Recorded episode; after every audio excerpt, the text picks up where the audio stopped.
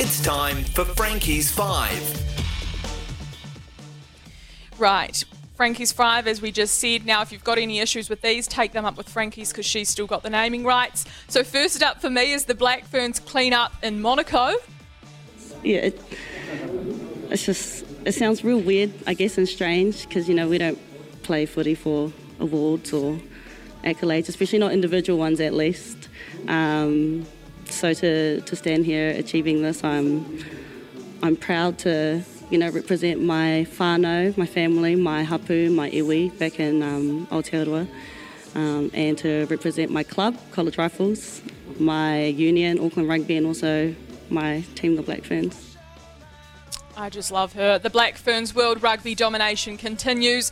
Coach Wayne Smith, Coach of the Year, captain, who we just heard from, Ruahei Demont, is Women's Player of the Year, and star winger Ruby Tui picking up Breakthrough Player of the Year at the World Rugby Awards on Monday our time. Special shout out here too to Maia Roos, who was present and used her Adidas headgear as a handbag for the glitzy event. How good. Uh, next on my list, Lydia Ko, the absolute GOAT.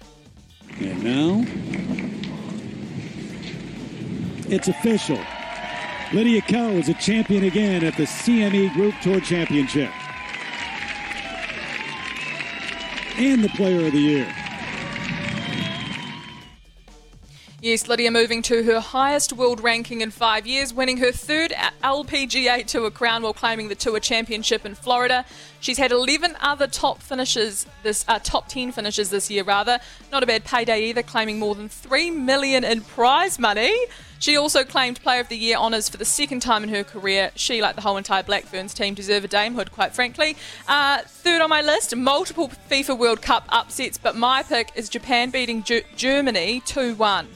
Itakura. Asano. Asano. Yes! What a goal! And oh, one of the goals of the World Cup already. The reason I chose Japan is because if you haven't seen on social media, the fans stayed behind to clean the stadiums and the players left the locker rooms absolutely spotless, making origami cranes out of towels with a thank you message in Arabic and Japanese. Bless them. I just love them. If you want to listen to the coverage with Daniel McCarty and David Cho, head to SE, the SENZ app. Uh, not last but not least is Martin Guptill. Not really sure how it's supposed to play out, to be honest. It's, uh, it's one of those tricky situations where, you know, the coach has got to make a tough call to a senior player and, you know, it was, he felt that was the right call to make. Yes, dropped from the ODI squad, opting out of his contract earlier this week. And just yesterday it was announced he's been picked up by the Renegades in the Big Bash. Says it all, really.